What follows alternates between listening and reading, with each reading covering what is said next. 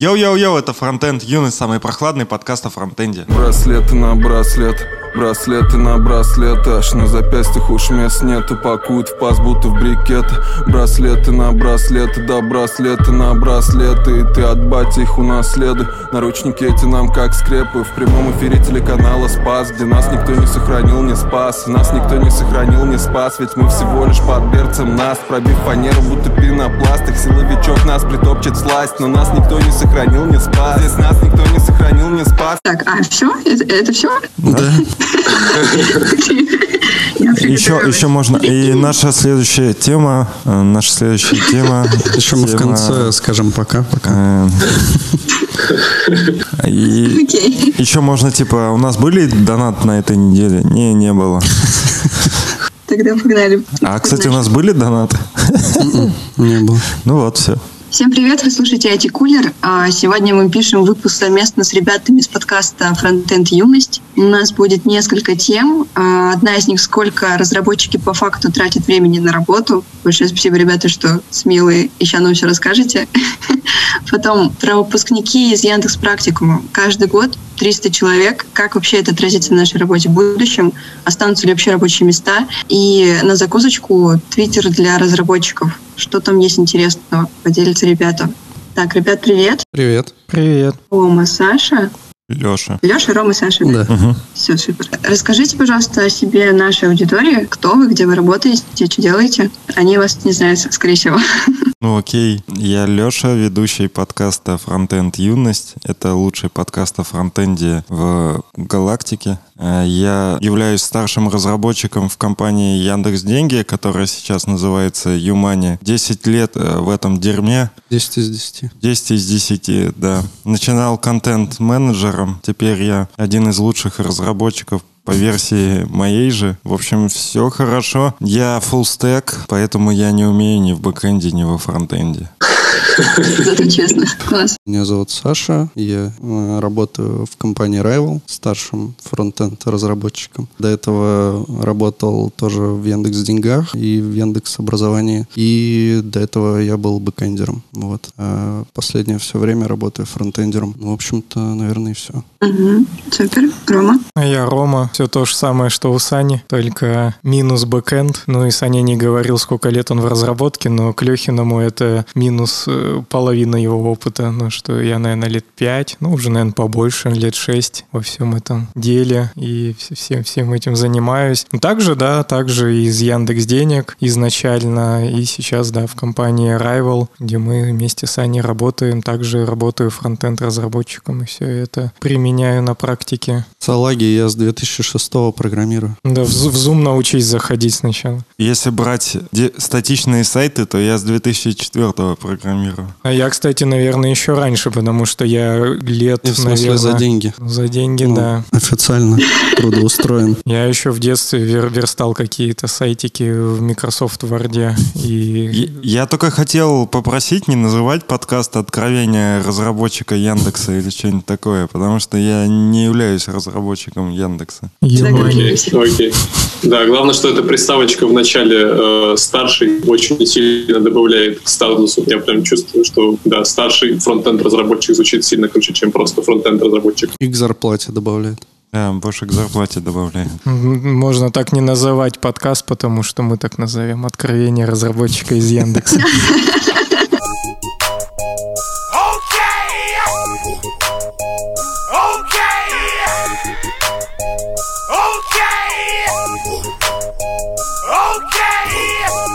Так, ну и давайте перейдем сразу к теме. Сколько вы по факту работаете? Ну, не 8 же часов. Давайте по-честному. Кто, у кого личный рекорд, кто здесь работает час?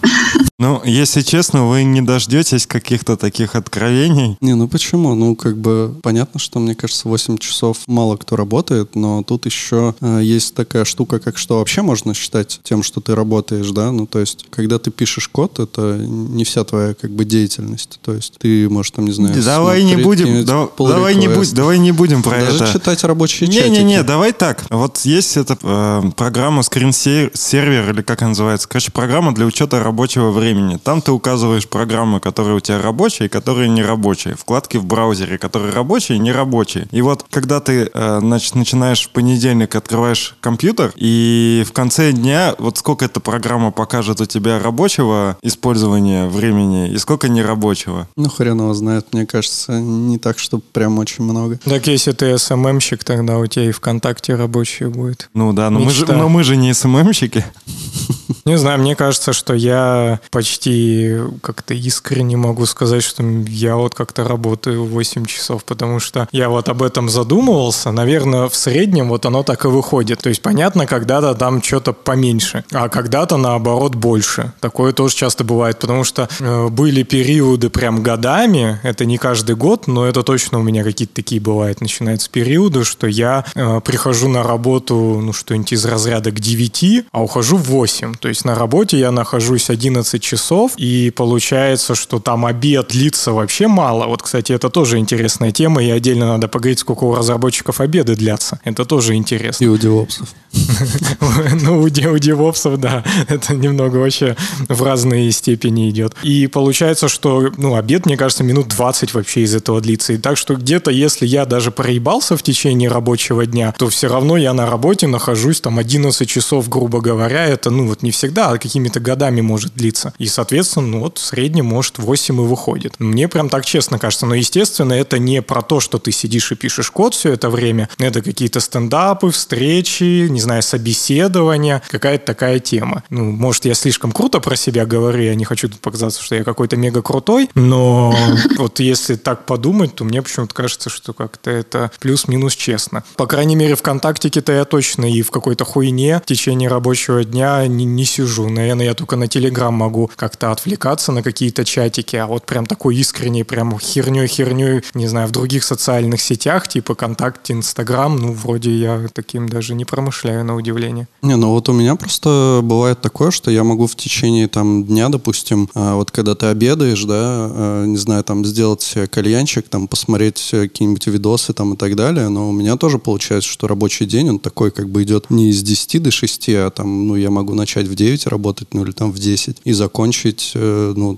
Вчера я закончил, я не знаю, мне кажется, часов в 9, наверное, вечера работать. То есть в течение дня ты можешь как бы... А у вас можно материться? Можно в течение... мата сказано, что уже не важно. В течение дня ты можешь как бы проебываться, но при этом ты, ну, твой общий рабочий день, он как бы сильно больше 8 часов. Так что, ну, я думаю, что примерно не, не сказать, что там, не знаю, я работаю 4 часа, это очень вряд ли, но мне кажется, что это там часов реально 6-7, там, ну, единственное, еще хотел про карантин вставить. Мне кажется, карантин тут внес свои коррективы. И, например, обед действительно у меня стал не 20 минут длиться, а, наверное, дольше. Типа час. Я там, бывает, даже сериальчик какой-нибудь успею, там, серию посмотреть. Но это вот либо час, но бывает и чуть больше. Но при этом на карантине, и это, кстати, очень стрёмная тема, произошла какая-то вообще размытие твоего личного времени и рабочего. Я часто стал работать прям там, ну, тоже, да, там до, до 9, до 10. Это нормальная тема, но я понимаю, что это потому что днем я, наверное, чуть больше, да, вот где-то, ну вот на обеде я обычно как-то вот так больше стал, потому что обычно пойдешь, покушаешь, не знаю, там в курилку сходишь и садишься опять работать и раскачиваешься снова потихоньку, а тут тебе раскачаться сложнее, ты думаешь, ну дай там переварю или досмотрю там эту серию и пока там как-то отдохну, но мне кажется, что все равно там уходит вот тоже час, который положен, хотя на работе он обычно не уходит, но я все равно чувствую, как будто это вот я проебался, значит, я такой подольше посижу, и ты начинаешь там подольше сидеть до 9, до 10, и вот сложнее вот этот баланс выдерживать, это, конечно, стрёмно.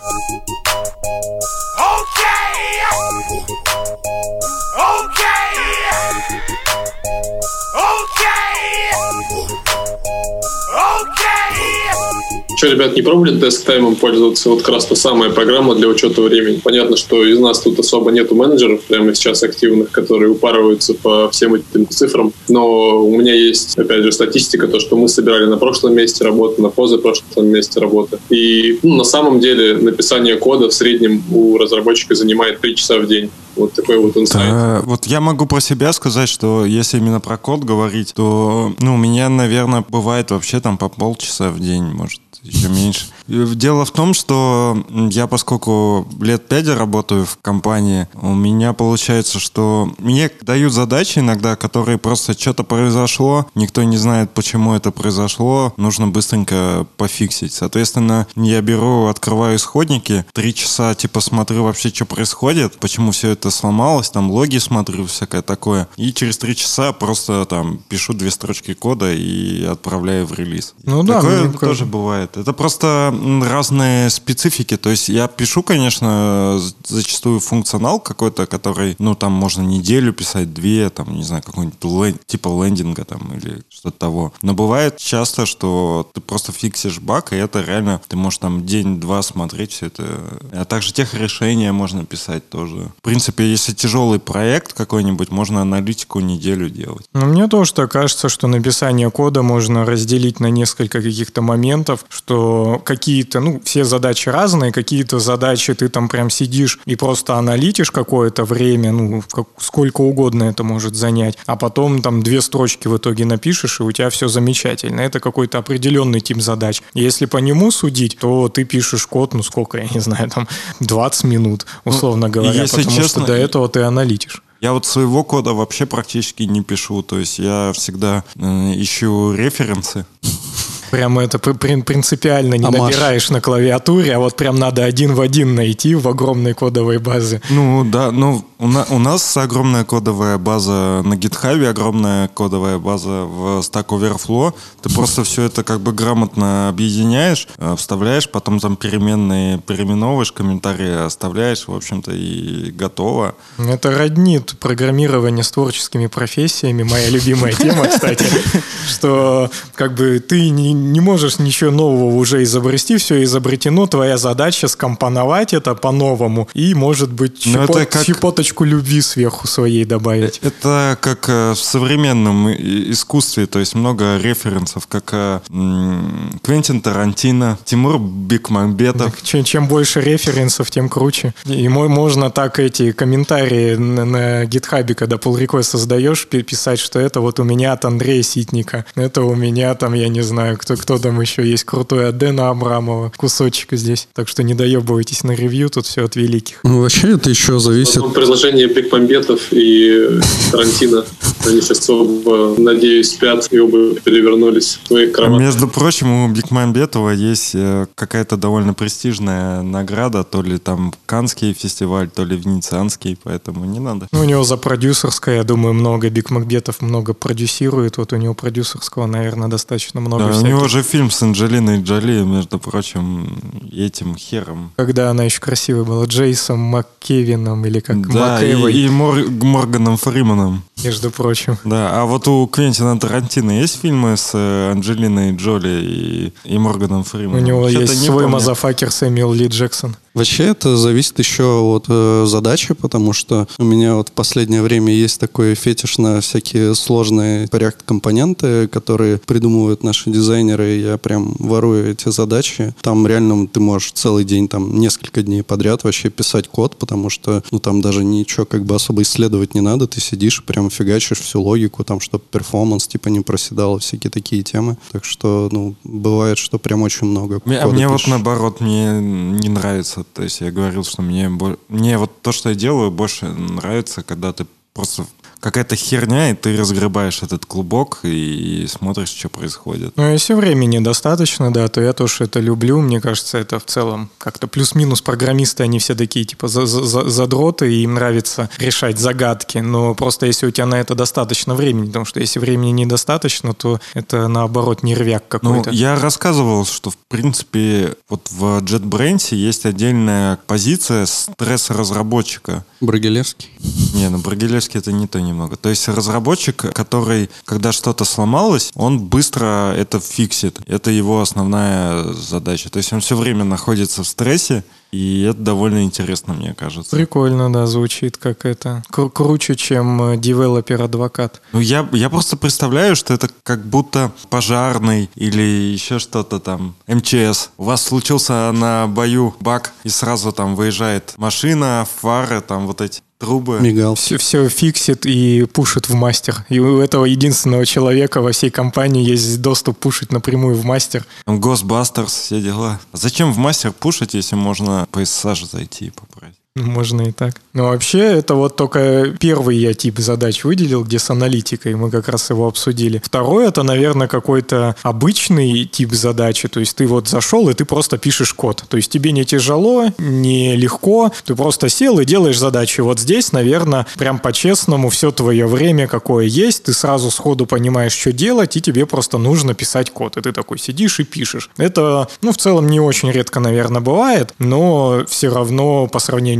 со всей работой твоей в целом, это, конечно, меньшее количество времени. А третий тип задачи, мне кажется, это история про... Сейчас, дайте подумать. А, ладно, короче, не помню третий вид задачи, уже за забыл. Но это тоже, тоже какой-то, где у тебя очень времени мало. Ну, не будем развивать, чтобы... чтобы Мне не просто еще не очень нравится писать вот нормальный код там и функционал, потому что а, Думать приходится. разработчики настолько всем уже обложили все, что это очень геморно сейчас качественный код писать и неинтересно, если честно. Ну, то есть начинаются эти там миллиарды типов, миллиарды тестов, этот линтинг, куча абстракций. Ты сидишь в этом...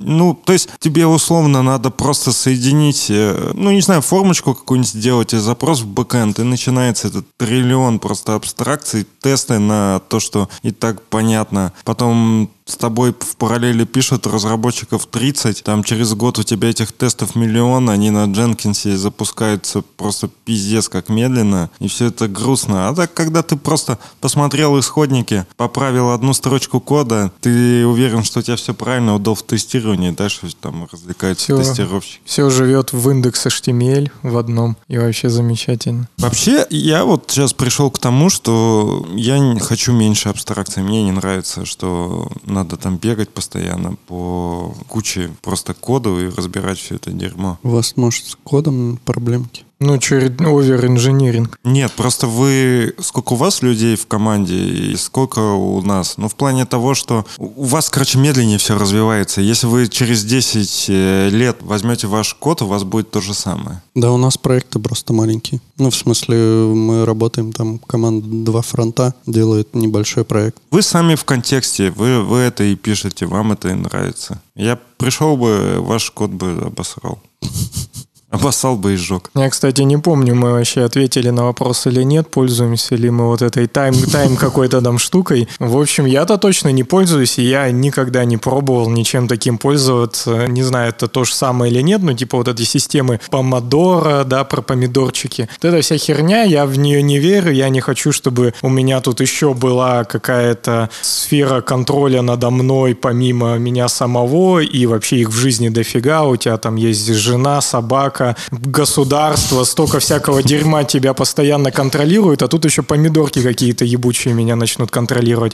И поэтому я максимально это все не люблю и ни разу не пробовал, и не хочу, и не буду. Это ж- жена собака Тарантино Бекмамбетов. Не, ну, я, я помидорки пробовал, но мне что-то не зашло. Ну, то есть мне это помогало в какой-то момент более-менее сконцентрироваться, но потом я понял, что мне не очень подходит все равно такой вариант. Мне как-то проще самому как-то контролировать свое время просто по тому, насколько я успеваю или не успеваю задачу сделать. У меня как раз с помодорками была тема, вот как Рома рассказывал, что во время карантина рабочее время и личное, оно как-то совмещается, и в какой-то момент мне показалось, что я реально ни хера не делаю. И вроде что-то делаю, а вот ни хера не делаю. Я, соответственно, стал пользоваться помодорками не для того, чтобы качественнее работать, а для того, чтобы у меня было удовлетворение от работы, чтобы я видел, что условно я вот там реально сделал столько-то там помидорок, и значит, что я за сегодня что-то да сделал, поработал. Потому что иногда вот как раз, э, если ты делаешь какую-то долгую задачу, ты за день можешь э, визуально ничего не сделать, и ты забываешь просто, что ты делаешь, когда там, условно, пилишь, пилишь, пилишь какой-то функционал, а- и в итоге на выходе ничего не заработало, то тебе кажется, что ты ничего не сделал. А если ты там написал за 25 минут, я должен сделать это, за следующие 25 минут это, за следующее это, это, это,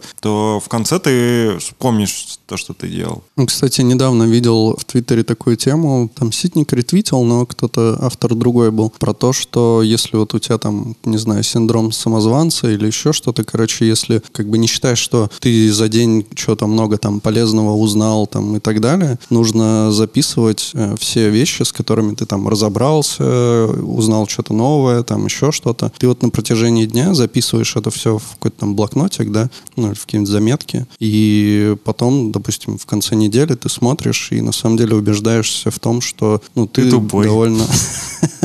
Ну, тут уж да, как бы либо что ты тупой, либо что ты действительно много всяких прикольных штук э, узнал там и победил. Да тоже обо всем этом помнить, это все записывать, потом перечитывать. У тебя начинает э, затраты быть на рефлексию больше, чем на работу. Тут от мотивации зависит. Ну, то есть, реально, если там синдром самозванца, или как я говорил, ну, то есть, тебе грустно, что ты нихуя не делаешь, хотя что-то делаешь. И тогда ты решаешь эту проблему. Если тебе нужно решить проблему, то тебя не напрягает, что ты ее решаешь. Если вот как э, ты, тебе, в принципе, тебя все устраивает, тебе не нужен трекер, не используй его. Но у меня, кстати, с синдромом самозванца такая тема, что я себя оцениваю адекватно, но оцениваю себя как бы тупым. Поэтому, ну, что все мои знания, которые у меня есть, у меня довольно их много, это знания тупого человека. Поэтому я не могу понять, почему коллеги, которые, типа, более умные, они зачастую знают меньше. Я думаю, что если я такой тупой, то почему они еще более тупые? Что происходит? Если я как бы самозванец, то они вообще... Ну, это да, это помогает на самом деле, такие мысли, потому что Ну, они не... так и есть. Но иногда это и в обратку играет, то есть собесишь всяких чуваков и понимаешь, что, блин, ну ты реально топовый так-то чувак, то есть вот они все говно какое-то, а ты прямо и общаешься, и ты сам такой кайф, кайфовый мэн, потому что слушаешь их стек, их процессы, что они вообще тебе отвечают, ну даже, вы знаете, не техническое прям там, что такое замыкание, а просто вот кто они там по жизни, и прям думаешь, блин, ну типа я крутой, а потом, когда ты не можешь справиться с чем-то, и думаешь, блядь, я говно какое-то вот походу, то есть, ну вот от обратного у меня чуть-чуть идет, я не думаю, блин, тогда они еще хуже, а я думаю, блин, и я такой же, значит. Ладно, ребят, спасибо большое. Кажется, мы тему уже раскрыли, и ваше на это мнение мы услышали. Спасибо большое. Только вы расскажите Подожди, под- нам ваше мнение. Ты, ты вообще обещал сдаваться, как ты проебываешься в своей компании. Подстава. Да, подстав, подстав. Слушай, да у меня на самом деле такая позиция, что мир не такой, ну, не совсем бинарный. То есть э, ты можешь не только проебываться, либо не проебываться. Могут быть разные ситуации. Я вот почему-то сразу перед подкастом вспомнил ситуацию, когда, э, ну, опять же, выгорание очень сильно сейчас актуально, и очень много людей испытывают проблемы с тем, что они переработали, что у них немножко упала мотивация. И как будто в этой ситуации, если мы опять же берем какие-то там дедлайны, то как будто проще немножко снизить обороты и поработать там, не знаю, в каком-то холостом режиме недельку и восстановиться там, не знаю, и не уходя в отпуск, не срывая сроки проекта и так далее. Как будто такие варианты тоже возможны. Какая красивая формулировка в холостом режиме поработать. Да, то есть ты посещаешь встречи, ты присутствуешь там, где тебе нужно, ты помогаешь закрывать какие-то задачи, где что-то зависит от тебя. Это часто очень кас- касается каких-то руководящих должностей, то, что я сейчас описываю. Но все-таки, да, актуально там, не знаю, наверное, начиная с медла. Так что, не знаю, у меня, в принципе, так же. То есть, учитывая количество встреч, даже с учетом того, что я работаю удаленно, ну, в день получается, да, я думаю, больше четырех часов написания кода практически никогда. Это какая-то рефлексия, это какие-то декомпозиции задач, написание кода, да, 3-4 часа. Я, в принципе, не выбиваюсь из статистики, которую показывает, не знаю, мировая статистика по программистам. Вот, поэтому, да, не буду особо выделяться. Час, к сожалению, не получается работать, хотя очень хотелось бы все успевать за час. Миша, ты же в Skyeng работаешь? Да, сейчас да. У вас вакансии за 300к в месяц есть? Я думаю, найди- найдется тогда парочку. У меня крутяк. просто вопросик. А Я уже А у меня писал- больше нет. Я писал уже в ваш саппорт, а можно, пожалуйста, сделать, чтобы когда вот ты в домашке находишься, чтобы верхние ссылочки на грамматику, на заметки и прочее, они были, блин, кликабельные, знаешь, ну, в смысле, можно было открыть в новой вкладке разработки. Вот это вообще просто выбешивает штука. А не по блату пошел. Метки, да, Слушай, у нас как раз сейчас редизайн, так что можешь... Я думаю, что все твои пожелания будут учтены, учтены, я думаю, да. Кстати, прикольнее вот стало последнее время. Прям приятнее. Как раз произошел, ну это понятно, не масштабный какой-то редизайн, но что-то там прям посимпатичнее. Я вот не заходил пару недель. С верхней вот этой панелькой ты имеешь в виду вместо боковой? Не знаю, я даже не десктоп имею в виду, я мобильное имею а. в виду приложение. Ну, в общем, там как-то, да, посимпатичнее стало. Но тут я хотел просто предупредить. Ты смотри, Саня, он опасный такой мэн. Вот он тебе вкинул по блату эту мысль. Если она через пару недель не будет, он в Твиттер пойдет. Вот к, к третьей теме, да, обсуждения обозначенной. Вот можно сразу сказать, зачем нужен Твиттер. То есть там Саня быстро наведет. Я всегда туда пишу, да. Я на самом деле подумал... Не, ну вот вы тегайте, тегайте сразу Гошу тогда, что уж там, чтобы Гоша пошел пофиксил. А, ну ты нам скинь контакты, мы обязательно его тегнем. А еще у меня есть, ну, такой не вопрос. Если что, мы тут а, большинством любим Skyeng, и мы открыты к предложениям о рекламе. Саня, с козырей пошел. Я хотел подытожить немножко тему по поводу, сколько разработчик э, работает. На самом деле важно соблюдать сроки. Все остальное, по большому счету, по барабану. Но есть как бы трудовой договор, который тебе говорит, что нужно работать определенное количество часов, если у тебя такой трудовой договор. А все остальное как бы по барабану. Ну, вообще вот я, да, с этим полностью согласен, и мне кажется, что это всегда подразумевалось, и в этом и смысл какой-то открытости и свободы в IT-индустрии, что по факту от тебя ждут именно результатов. Тебе не нужен там диплом какой-то, который говорит о тебе что-то, какие-то сертификации, еще что-то. Твоя задача выполнять определенную роль, определенную работу. Если ты с ней успешно справляешься в том объеме, в котором от тебя ожидают, значит окей. Потому что в одной компании от тебя опять же могут ожидать, что ты будешь, я не знаю, формочку делать за месяц, а в другой компании будут от тебя ожидать, что ты за два часа ее сделаешь. И может быть, ну, между этими компаниями будет разница, там, не знаю, в зарплате, что тебе, где за, за несколько часов формочка, это будет там во много раз больше денег. Ну, то есть это все даже не как формальные какие-то названия, middle, не middle, а просто вот сам подход, что вы, условно говоря, договариваетесь, как, не знаю, условно, да, что ты должен вообще делать. И ты в какой-то момент момент, там, проработать в компании там несколько месяцев, ты понимаешь, что от меня ждут вот в такие-то сроки это. Это делать медленный зашквар, это делать дольше нормально, а обычно я должен работать вот так. И поэтому вот эти часы, они очень нивелируются, даже оцениваем там и задачи чаще всего. Уже не в часах, да, а это вот... В попугаях. В попугаях каких-то, да, там какие-то эти стори-поинты и всякая шняга, что не привязано, по идее, никак ко времени. Как раз таки каждая команда вырабатывает свои стори-поинты. И так так было всегда, и в этом крутость IT. А когда это перешло все в карантин на удаленку, ну уж тем более, то есть тут уж очевидно, что полностью все лежит на ответственности самого работника, и единственный показатель его этой работы это просто вот сделана его задача или не сделана, и все. А не сколько часов он над ней корпел. Мне кажется, нам намекнули уже, что тема закончена. Ну, я, я все равно хотел... Вот, Еще подытожить, да, третий де, раз. Три, короче, что если нас слушают какие-то новички, медлы или еще кто-то, я не знаю. В общем, все равно, если человек хочет проебываться и нихуя не делать, то это очень сложно как минимум. И если человек идет в профессию, ожидая, что рано или поздно он поднимет свой скилл так, чтобы работать по часу, то, скорее всего, это не получится. И усилия надо прикладывать. Ну, есть люди, конечно, но мне кажется, что в целом это уже просто друг... Ну, в какой-то момент, когда ты начинаешь работать по часу-два в день, ты уже просто перестаешь быть э, разработчиком, а это уже как-то по-другому называется. Ну, даже в хорошем смысле. А это зачем? Я очень хотел другое. Ребят, спасибо. спасибо. Сейчас, подожди. Я думаю, четвертое. Да, все, сорян. Окей.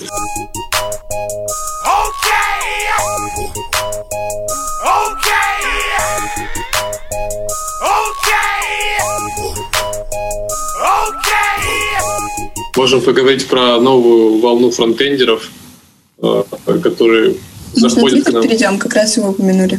У вас так интересный сайт сделан, то это по сути, ну, сайт подкаста, что это по сути лента Твиттера. Угу. Вот, и давайте, вот вы назвали Ситника, знаем, любим. Расскажите еще побольше, что вы там читаете, зачем, что там есть.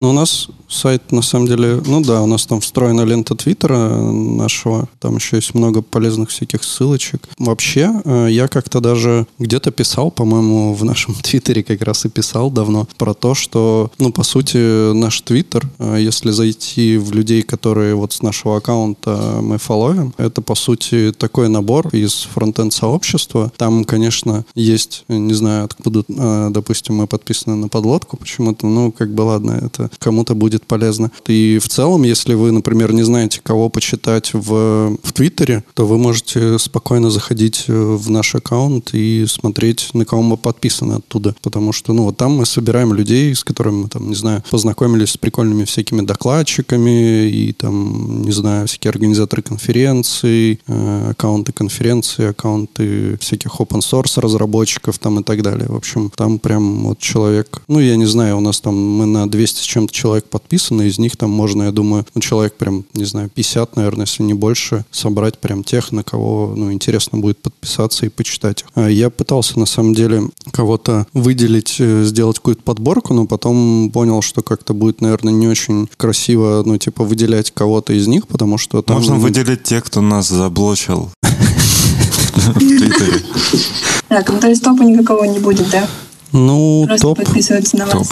топ э, сложно сказать, потому что, например, вот э, Андрей Ситник, на которого, наверное, и так многие подписаны, он э, говорит, что его там лучше вообще не надо фолловить, ретвитить и так далее, потому что он и так слишком уже популярный чувак. И, ну, в общем, не, долж, не должны э, такие вот инфлюенсеры влиять так на, ну, сильно на сообщество. Должны какие-то более непопулярные люди э, делать сообщество, чтобы... Сложно, сложно на самом деле какой-то топ создать, но там, в принципе, если позаходить в аккаунты, там видно, что есть люди, которые создали там стейт-менеджеры и всякие, ну, короче, до- дофига людей, прям прикольных спикеров и так далее. Они часто что-то пишут, э, выкладывают свои доклады там. Так что я рекомендую, наверное, просто пройтись, посмотреть по аккаунтам, что это за люди и что они вообще пишут, если вам хочется расширить какой-то свой кругозор в Твиттере. А Если хотите поке- покекать и вы либераст, то тогда подписывайтесь на Брагелевского. Да, на Брагилевского точно можно подписаться. Он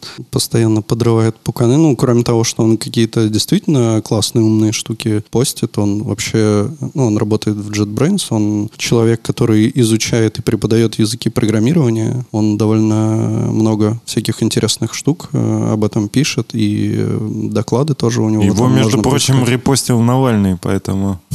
Да, было дело. Ну и плюс он там разбавляет э, свои умные твиты всяким шитпостингом, вот, всякими шутками, и там на докладах он тоже подрывает пуканы, так что, в общем, прикольно. Последние разы он как раз писал что-то нормальное, и мне кажется, я уже за впервые за долгое время увидел от него вот что-то такое прям нормальное. И ты не понимаешь, это он тоже, может быть, уже угорает, или это он правда по делу пишет, без всякой иронии, без, без вот этого всего. И потом, видать, людям не зашло, они не лайкали, не ретвитили, ни на что не отвечали, и он пишет, блин, походу, я уже столько дерьма написал, что уже никто, никто нормальное не хочет у меня читать. И я думаю, что это, ну, плюс-минус потому что, конечно, уже всерьез его сложно воспринимать. Ну, если честно, вот я, например, Твиттер вообще не, не читаю особо. То есть у нас вот э, Саня с Ромой больше... Да, ну, короче, я вот не адепт Твиттера, я больше люблю Инстаграм, ВКонтакте, Телегу. Я вообще Инстаграм удалил. А Для меня до сих, до сих пор, на самом деле, загадка, как пользоваться Твиттером вообще, чтобы это каким-то образом приносило пользу. Потому что, не знаю, поиск по тредам это, это невозможно. А найти что-то нужное тебе тоже очень сложно. Единственное, что работает, как будто в Твиттере, это хэштеги. Вот хэштеги, да, можешь найти то, что тебе нужно. Ситник Friday, хэштег.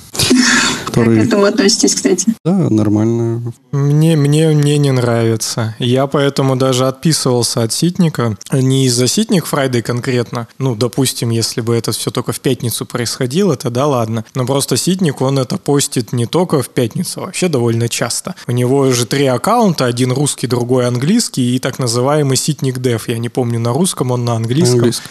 Да, на английском. А там, если ты хочешь прям только про разработку, то это Ситник Dev. А если ты подписываешься на его личные аккаунты, то он туда постит в том числе вот весь контент Ситник Friday, вот это Not Safe for Work. И Нюца четверг. Да, и, и Нюца четверг. Он постит там постоянно. Я как бы нормально ко всему этому отношусь. Мне ок, как бы, ну, в плане там эротика, еще там что-то и все такое. Я там непонятно не монах, э, но я просто как-то вот не хочу это видеть, когда я зашел в Твиттер, листаю, тут бас, там какая-то женщина. Или мужик. Да, ну то есть если бы я хотел это в своей ленте, я бы подписался на соответствующих людей, которые это постоянно постят, да, но я, если на них не подписываюсь, то я, видимо, хочу это видеть только в определенные моменты моей жизни, а не типа, когда я иду за, за там чаем, по полистать просто твиттерок. Ну вот мне как-то это не очень, да, комфортно, и я поэтому отписывался, сейчас вернул назад, ну вот мы такие перед сном с женой лежим, там что-то читаем, я зашел в Твиттер, тут херак в ленте у меня там женщина на все, у меня еще iPad большой, я прям на iPad у меня там во, во всю просто эту диагональ в 13 дюймов такая женщина. Ну вот нафига мне это как бы надо. Поэтому, да, вот мне не очень комфортно. Я вот э, жду, когда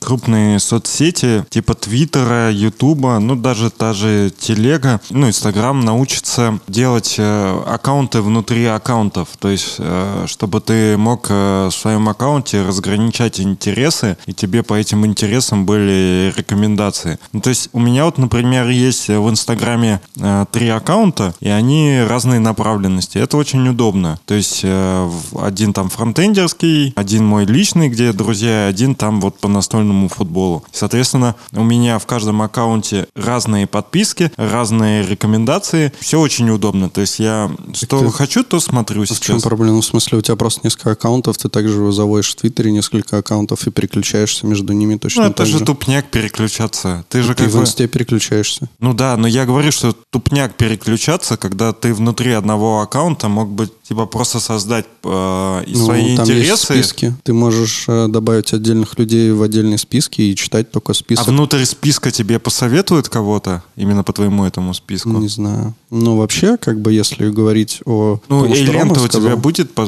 по- по списку? Да, да, ну лента у тебя будет. Вот. А если говорить о том, что Рома сказал, то все решается ну, проще тем, что ты можешь, по сути, замьютить э, какой-нибудь хэштег или какое-то любое слово там. Еще детский фильтр поставь. Да, ну вот, вот. я тоже вот про замьютить хэштег я не подумал, но про детский фильтр, да, кстати, это правда. Ну, он же от- будет отображаться, но, соответственно, у тебя зам- ну, будет это все за, Блюрина. заблюрено. Ну, с этим я согласен. То есть это я, я и не против. То есть пусть, пусть ситник там постит, что хочет. Это, безусловно, его дело. Ну да, если я хочу от этого оградиться, то, конечно, и по идее для этого инструмент определенный есть, и это хорошо. Как э, говорит Пивоваров, да простят меня приверженцы новой этики, но все-таки смотреть голых мужиков в Инстаграме не так интересно, как э, обнаженных женщин. Поэтому Смотря кому. При всем уважении к Ситнику, но это просто неинтересно. Это то же самое, что если бы он, э, не знаю, там стулья бы фотографировал. Вот мне реально, Это вам ну, не интересно. А ну, вы подумайте о женской половине. Не, ну У молодец. вас там как бы просто хэштег нажимаешь и пошло. А где, где вот брать? А Ситни, кстати, пропагандирует, что там и мужчин он репостит, и пропагандирует, что вообще мужчины должны туда больше постить и не стесняться Ну, своего он, тела. он же, наверное, все-таки пропагандирует, что у нас вот такое общество и в России, и в мире, которое немножко в этом плане притесняет мужчин, и мужчин там фотографироваться э, там нуц или в, тру- или в трусиках э, не очень хорошо, особенно если ты нормальный мужик. Ну, в плане того, ну, нормальный я имею в виду не в оскорблении, а в смысле, что есть направление, где фотографироваться голыми нормально, ну, типа бодибилдеры там или так далее, никто не удивится, да, если ты подписался на бодибилдера, а он постоянно в трусах фотографируется. Ну, нормально, куда подписался, то и есть. Э, Это ну, для них нор- норма. А для простых там программистов это не норма. И как раз э, Ситник топит за то, чтобы те, кто хотят фотографироваться как хотят, так пусть и фотографируются голые или не голые. Мне кажется, можно дальше продолжить. Можно как-нибудь еще фотографироваться, как э, непривычно. Не знаю, там. э, Фистинг челлендж, например, какой-нибудь. Уже возбудился, что ли? Ну, я вообще в, в рот имел в виду, а не никуда вы там подумали. Ну, типа, фис- фистинг челлендж, типа, можете ли вы засунуть кулак в рот или нет?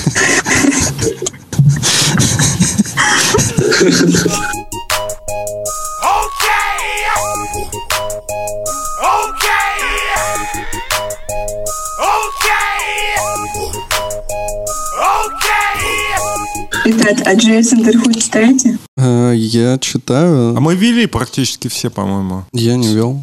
Ну, Как это ты еще не вел? Не. Ты собирался вроде. Ну, я, я не знаю, я, короче, не вел, а, а вот выбили, да, вдвоем? да, ну по очереди. А как вам этот опыт? Ну, вообще, мне, мне было ок в плане опыта, но просто если бы я его сейчас вел, то я бы вел совсем иначе, и это было бы прикольнее, потому что по факту, когда я его вел, это где-то год назад было, то тогда я только еще, скажем так, знакомился там с Твиттером, я не понимал, ну, он у Сани спрашивал, а как тут можно репостить вот так и так, там, как создать тред, ну, то есть я вообще не особо понимал механику, и поэтому вел, наверное, как-то его по-бумерски, по-старому, и не очень активно, и немного не те темы поднимал. Ну, в общем, я его вел как просто а какие-то твои ноутс. А Твиттер это все-таки не просто ноутс, да, там это подразумевает под собой более там сложные и, и интересные, что более важно. Взаимодействие еще с Да, пользователями. механики. Да, да, я вот просто там писал как бы э, как, как себе там в закладке и все. А надо там вовлекать людей, что-то спрашивать, как-то с ними работать, создавать треды, которые останутся на вечно, да, что ты там завел тред, написал туда 200 твитов, и это прям как целая статья формируется. То есть я это все не делал, и поэтому, конечно, я думаю, что это не очень было там прикольно, то есть, наверное, не сильно провально, но не очень и прикольно. Сейчас я думаю, что я получше бы справился, но это меня сильно прокачало вот в плане там взаимодействия с Твиттером, и я стал лучше его понимать, и вот после этого я как раз и начал им активно пользоваться и за всем этим следить. Но самый интересный момент был, что я был поражен количеству откликов там, то есть ты реально пишешь какой-то твит, и залетает туда куча народа просто пачками вообще, что-то пишут, лайкают, репостят, у тебя там все разрывается вот в этом аккаунте, просто разрывается. Там ты неделю его ведешь, и вот эта неделя, конечно, да, там прям ну, ты на разрыв, а представьте, что творится вот если ты постоянно так живешь, если ты какой-то вот известный там э, человек, не обязательно там, да, программист, просто известная некая личность, то там вообще просто каждый твой твит его разрывает, тебе кто-то пишет в директ, пишут везде, пишут, все лайкают, ну там просто невозможно за всем уследить, я думаю, что с, с тобой самим происходит на этой соцплощадке. Это, конечно, да, интересный был опыт, потому что, ну, я думаю, все мы тут не настолько популярны в любой соцсети, чтобы у нас был такой опыт. А вот JS Underhood, он как раз показывает, как быть вот этой звездой а Я, кстати, видел как-то, как э, делали запись экрана в телефоне. Какой-то, я не помню, это был парень или девушка, ну не суть. Короче, постят фотографию, там очень много подписчиков, и там просто летит как бы огромное количество лайков и комментариев. То есть там ну просто у, у тебя телефон парализован, там вроде можно как-то типа все это дело подключать. Но да, наверное, вести, так, ну если у тебя очень много подписчиков, наверное, довольно сложно. А вообще Джесс Андерхуд, ну как бы не знаю, прикольно иногда почитать. Там не сказать, чтобы прям очень часто бывают э, люди, которых прям интересно читать, но бывает, да. Ну, я обычно просто, если не интересно, я пролистываю. Ну, как правило, люди просто иногда бывает пишут прям огромнейшие какие-то треды, там, не знаю, по 50 твитов как бы за раз. Ну, то есть там можно пачку сразу отправить. И вот, ну, такие как-то не очень прикольно читать, но если просто люди там коротко и по делу говорят, то это намного как-то интереснее и полезнее. По поводу моего опыта с JS Underhood, э, если честно, у меня там не так было много сообщений, потому что у меня была единственная цель — это поднять одну тему, э, которую в итоге я, по первым или вторым постом поднял, и дальше там буквально чуть-чуть написал про опыт разработки. Просто А что за тема? я сейчас скажу. Да.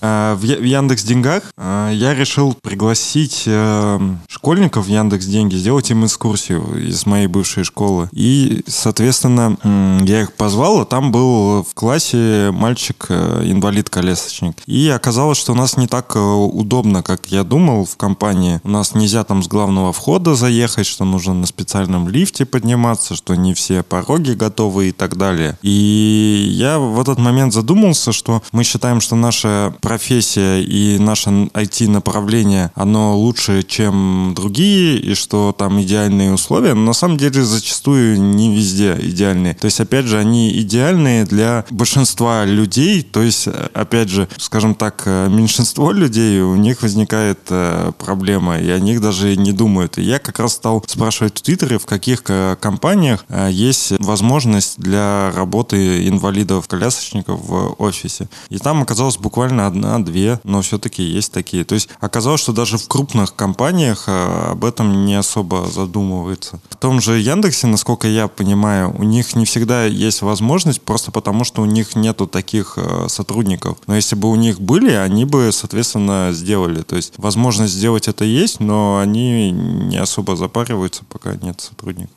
А вообще должно Может быть. быть, от, отметим компании, которые все-таки предоставили эти условия, если полностью. Если честно, я помню одну, потому что я, по без подсказки это вспомнил. Это NextSign есть команда, э, компания. Это бывший Питер Сервис, а больше я никого не помню. Я помню... Это огромный плюс, да.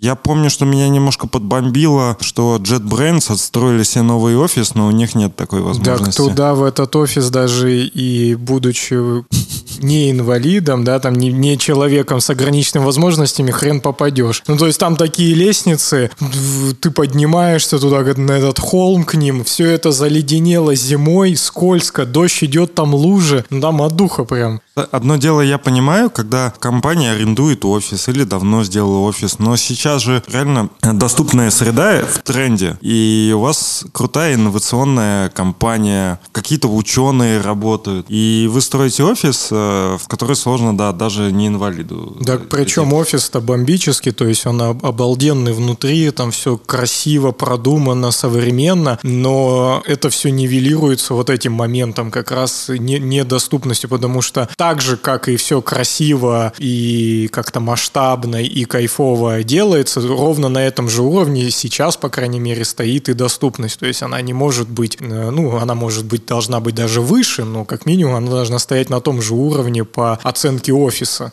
Ну, я вот думаю, реально, если ты живешь в соседнем доме от офиса JetBrains, решил туда пешком дойти, ты, например, на костылях, то ты как бы охренеешь просто. Еще про Твиттер хотел вкинуть несколько... Хватит уже JetBrains ну, всирать. Да, закругляю, может, тему Твиттера про то, что, ну вот вы сказали, вы не пользуетесь и не понимаете, про что это. Это, да, очень легко представить. Твиттер такая, мне кажется, своеобразная штука, а, но мне кажется, что почему он у людей может не лететь, да, почему неинтересно им пользоваться. А, несколько есть категорий пользователя Твиттера. Ну, я прям в крайности в какие-то буду бросаться, ну, плюс-минус. Что, во-первых, им может пользоваться некие, скажем так, одинокие люди. То есть, кто мало с кем-то общается, но ему даже не то, что хочется что сказать, а ему нужно, ну, потому что он не может совсем быть один, да, в своем мире, и ему нужно, ну, вот как- как-то из себя это вы- выплескивать. А ему не с кем. И он поэтому пишет в Твиттер. Потом, почему я так думаю? Потому что, когда я хочу что-нибудь запостить, у нас есть такой, как бы, наш чатик, вот, друзей, товарищей, да, куда мы просто вся, вся, всякий там трешак, свои мысли пишем, это все там обсуждаем. В Телеграме он находится. И по факту все, что мы кидаем туда, каждый из нас мог бы кидать в Твиттер, потому что это и есть, что ты что-то увидел, почему-то тебя эта новость заинтересовала, или какая-то мысль тебя разбомбила, или еще что-то, и ты хочешь этим с кем-то поделиться. И если у тебя есть такие люди, с кем ты можешь этим поделиться, то ты, соответственно, делишься это в каком-то приватном кругу и не делаешь это в Твиттере. А если нету, то ты делаешь это в Твиттере. Это как бы одна сторона, такие ультра, как бы, чуваки, вот не с кем делиться делиться. А другая сторона это просто чуваки, которым, ну, как раз они хотят со всем миром там обязательно делиться, то есть они наоборот слишком общительные, и по факту они всех там своих подписчиков, весь свой мир считают своими какими-то там близкими людьми, с которыми они могут э, делиться. И поэтому вот э, это такие две крайности, и если ты в них попадаешь, то это точно прям, мне кажется, Твиттер для тебя. А вот если ты где-то посерединке, и большинство людей, все мы, мне кажется, это понятно, не крайность, а где-то посерединке, то тут уже возникают вопросы, здесь уже, наверное, играют уже не только вот эти факторы, а какие-то другие, которые я не знаю. Мне кажется, не только про Твиттер, это еще то почти про любую социальную сеть. Активнее ее ведут люди, вот, которым надо, хочется делиться, но как бы не с кем. Плюсую.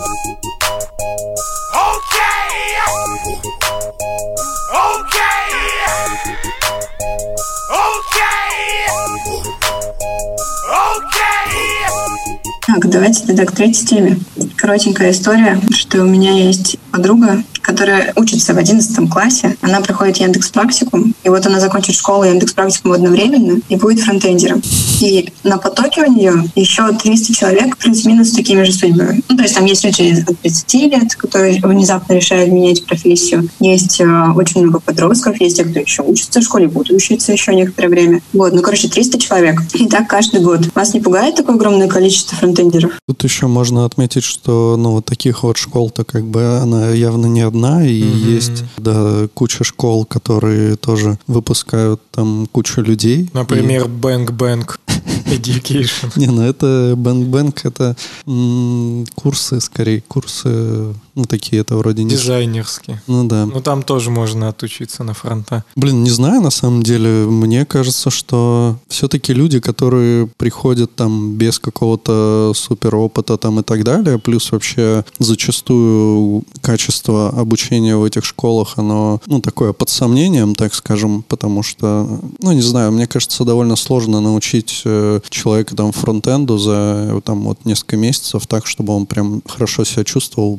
побежал и там все сделал. Да, понятно, тебя там каким-то простым вещам научат, ты сможешь там что-то для себя сделать, но дальше ты уже, скорее всего, должен как-то сам развиваться. И мне кажется, что вот на этом моменте как раз-таки довольно большое количество людей может и отсеяться, потому что если у тебя нет опыта, если у тебя нет полного понимания там, ну, э, это связано, э, полного понимания, как там все это работает, как э, хорошо можно все там делать и так далее, то, наверное, ты не сильно как-то составляешь конкуренцию людям, у которых есть, ну, как минимум, там уже несколько лет опыта, и ты можешь просто в какой-то момент, типа, сдаться, подумать, блин, что-то не то, как бы, и отвалиться. Вот мне кажется, что таких людей будет, ну, довольно много. Есть, конечно, и некоторые э, школы, которые обещают тебя потом трудоустроить, что, ну, тоже такое сомнительное довольно, но, с другой стороны, не знаю, ну, круто, если появляется там новый какой-то фронтендер, и он сразу находит себе там работу джуном, допустим, и начинает э, активно работать, набираться опыта и так далее. Мне кажется, что сейчас на рынке вообще довольно такая сильная нехватка разработчиков,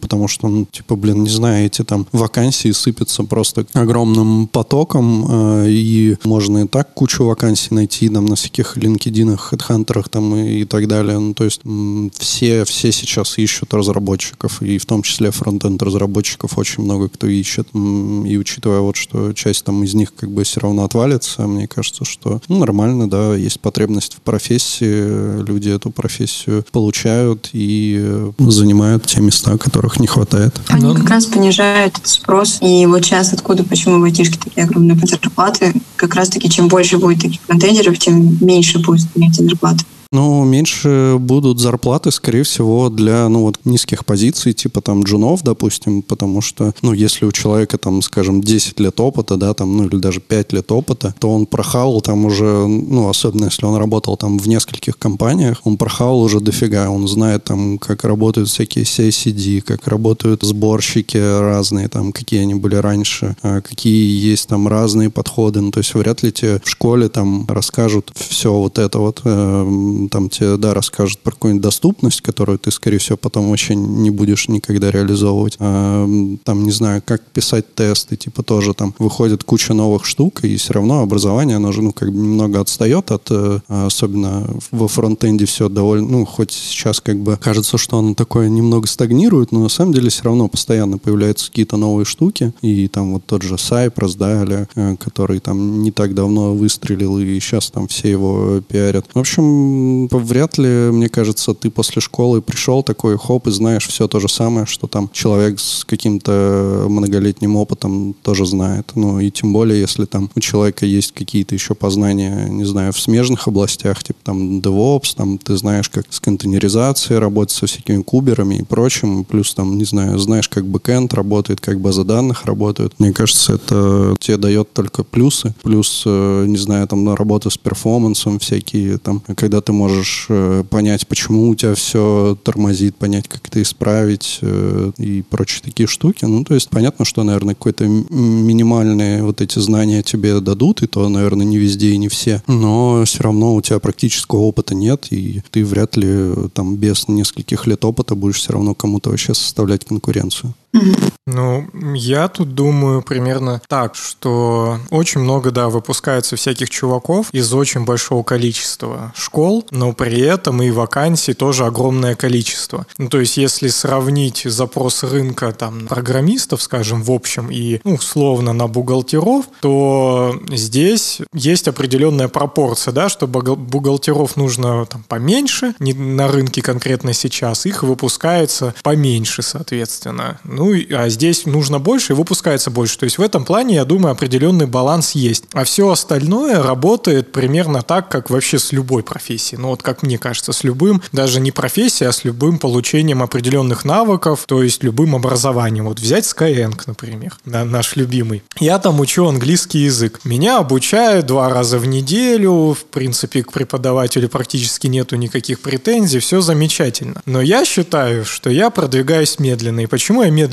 продвигаюсь? Потому что я делаю это как каким-то моим вторичным занятием. То есть мое основное занятие я работаю, устаю, может быть, вот пишу подкаст, а это у меня так на фоне. И поэтому из-за того, что оно на фоне, я вот просто занимаюсь, делаю домашку, как-то там чуть-чуть прогрессирую, но я как бы не впахиваю. Это мне, мне не, не еду заработает, да, то есть э, это просто какая-то определенная история. Я в нее очень сильно не вкладываюсь. И мой поинт в том, что если ты не будешь сильно вкладываться, чему ты учишься, прям сам искренне, то есть вот это занятие с преподавателем, это там одна, не знаю, одна там сотая должна быть, ну, может быть, не так все плохо, но 5% твоего занятия. То есть ты должен прям сам фигачить, фигачить, фигачить, а к преподу приходить только с вопросами и прорабатывать, что тебе не ясно, как к эксперту. Допустим, ты не можешь разобраться в этих модальных всяких штуках, что там за can, might, must, should, что за херня, ничего не понятно. Ты сам прочитал, сделал какое-то свое мнение по этому поводу и пришел, говоришь, так, они говорят, препод тебе, да, так, но вот с небольшой такой там ремарочкой, и ты такой, вот классно. И по сути, вот все эти чуваки, кто учится в этих школах на программистов, они, я не думаю, что прям супер вкладываются, они просто учатся вот так же, как я учусь. Они работают каким-нибудь бухгалтером или они учатся в школе, и они просто на фане параллельно что-то там на фоне изучают. Это тоже круто. Ну, то есть любой, любой там как бы вот этот процесс, это хорошо, это расширяет кругозор, еще что-то. Но чтобы они даже стали какими-нибудь медлами, это колоссальный какой-то, колоссальная пропасть между вот, что ты начал учиться в школе и ты стал медлом. Мне кажется, там куча вообще может произойти событий, что ты никогда этим даже медлом не станешь. То есть кто-то это делает чисто для себя, не сразу знает, что это просто по фану. Допустим, какой-то менеджер, который уже менеджер в IT, учится на фронтендере, или просто там, не знаю, жена решила изучить э, фронтенд, чтобы лучше понимать, что там муж вообще говорит по телефону. Это какие-то шифровки или нет со своими коллегами. Ну, я утрирую, да. Может быть, кто-то там собирается стать, но когда-нибудь в будущем, и пока я подучусь. И то есть вот этих может быть очень прям сильно много. И когда они закончат, они, может, разочаруются. Когда они устроятся на первую работу, они, может, разочаруются. И доходит вообще копейки. А из них кто еще и какой-то, ну, скажем так, определенный, скажем, есть способности, не выгорит, и еще, еще, то есть станет вообще там сеньором или начнет расти еще меньше. И поэтому, мне кажется, в целом, как бы вот такой глобальный глобальной проблемы прям, ну, ее не существует, я думаю. Ну, я могу добавить то, что Саня э, говорил, и я абсолютно согласен, что если представить текущий, ну, или рынок 2-3 года назад, то мы как бы концентрированный спирт, качественные разработчики. И тут начинают в него как бы доливать водички в виде новичков из школ. И, соответственно, в этой водичке нужно все равно как-то найти спирт. И это намного тяжелее становится, и поэтому нам платят еще больше. Ура. А еще про продолжая. Ну, может быть, про спирт не... Может, Рома лучше, да, аналогии ну, ну, ну, не, я вообще немного с другого конца. Э, продолжая аналогию про Skyeng, что вот меня учат говорить там на английском. Но ми меня же не учат стать преподавателем английского языка. То есть, если меня этот человек учит английскому языку, то это ж не значит, что я займу его работу там через два года. Меня учат, и я к этому приближаюсь. Но чтобы я тоже стал преподавателем английского языка, ну, это просто пропасть. То есть я должен реально сам пахать, получить какой-то колоссальный еще опыт где-то, ну, там, начиная работать или сам. И вот здесь то же самое. То есть вот эти чуваки, кто там преподают, они, наверное, еще и программисты-то не самые там, типа, вы выдающиеся, возможно. Ну, мне так кажется. То есть не все. Мы парочку знаем, и там не сказать, что прям великие умы там современности собрались. Это просто как, типа, халтурка. Плюс они относятся к этому как халтурке. Ну, то есть очень много ситуаций, и вот, ну, я просто хотел аналогию, да, вот с преподаванием в Skyeng сказать, потому что мне кажется, она хорошая, потому что даже если ты получишь уровень адванс какой-нибудь, полностью пройдя там самого нуля английского до адванса в Skyeng, завтра, ну, я думаю, тебя не позовут преподавать в Skyeng английский язык, потому что, ну, ты не обладаешь еще пачкой навыков и не обладаешь все равно настолько большим как бы уровнем познанием в языке, что, ну, что ты можешь других людей, мне кажется, учить, ну, вот профессионально, скажем так. То есть не профессионально, наверное, конечно, но профессионально, я думаю, нет. Как-то вот и здесь так. То есть тут то, что ты знаешь, как там сверстать в HTML страничку и какие-то инструменты подключить, не знаешь, что ты профессионально умеешь это все готовить прям on demand. Вот тебе сказали, и четко в тебе уверены, что два дня пройдет, и все будет. Ну, плюс ты не очень еще можешь знать, как это на самом деле работает, ну, в том плане, что понятно, что ты можешь написать какой-то код, но ты можешь, ну, как бы только с опытом понять какие-то вещи, как вообще это работает под капотом как-то. Вот так. Угу. Лена, если продолжить эту метафору, аллегорию с э, преподавателем Skyeng, ну вот есть же курсы, после которых трудоустраивают. Да, ты можешь не пройти на испытательный срок, тебя уволят. Но по сути, после курса, вот ты учишь английский, доходишь там до адванса, но ты джуниор-педагог. Ну, не знаю. Ну, то есть э, ты джуниор-педагог, э, если... Ну, репетитором тебе, точно сможешь быть. Если тебе точно вот такой вот чувак попадет. Ну, то есть у всех свое мышление, и ты на каком-то определенном микроуровне сидишь, и если попадется тебе другой такой же не знающий чувак, как ты когда-то был не знающим, но у него другое мышление, то, мне кажется, хрен ты ему что объяснишь, потому что он иначе мыслит. А если ты вот прям такой сеньор-педагог, то ты таких джуниор-педагогов уже столько навидался, что ты каждому знаешь, как подойти прийти и как ему объяснить. Ну вот, что-то такое, наверное. Но я тут, конечно, не так это то тонко выстроил. Ого, это кто? Ацура, ну Так кто? я же сказал, он в час придет. Ну, открой ну, тогда ему пока, да. Ну, мы, в принципе, записали с вами уже час. Ну, ага. подводить итог, да, заучку. Ну, ага. Да, ребят, большое спасибо за то, что записали с нами выпуск. Нам было интересно вас послушать. У вас мнения разнятся. Хоть вы и чаще всего приходите к чему-то единому, удалось а, осветить темы с разных сторон. Прощаемся со слушателями. Были очень рады познакомиться с вами. Да, спасибо большое. Хочу присоединиться к этим добрым словам, приятным. Да, очень интересный формат получился. Посмотрим, что из этого выйдет на монтаже. Спасибо, ребят, что зашли. Вам спасибо. Да, спасибо. Пока. Огненным шаром, подобно комете, по мокрому небу сухой суперджет. В трюмах в порошковом эквиваленте небодяженный федеральный бюджет представил на миг, как его разорвет, отчизну осыпав, как птичий помет, как мама прелестная, мана небесная, мы, надышавшись, ведем хоровод.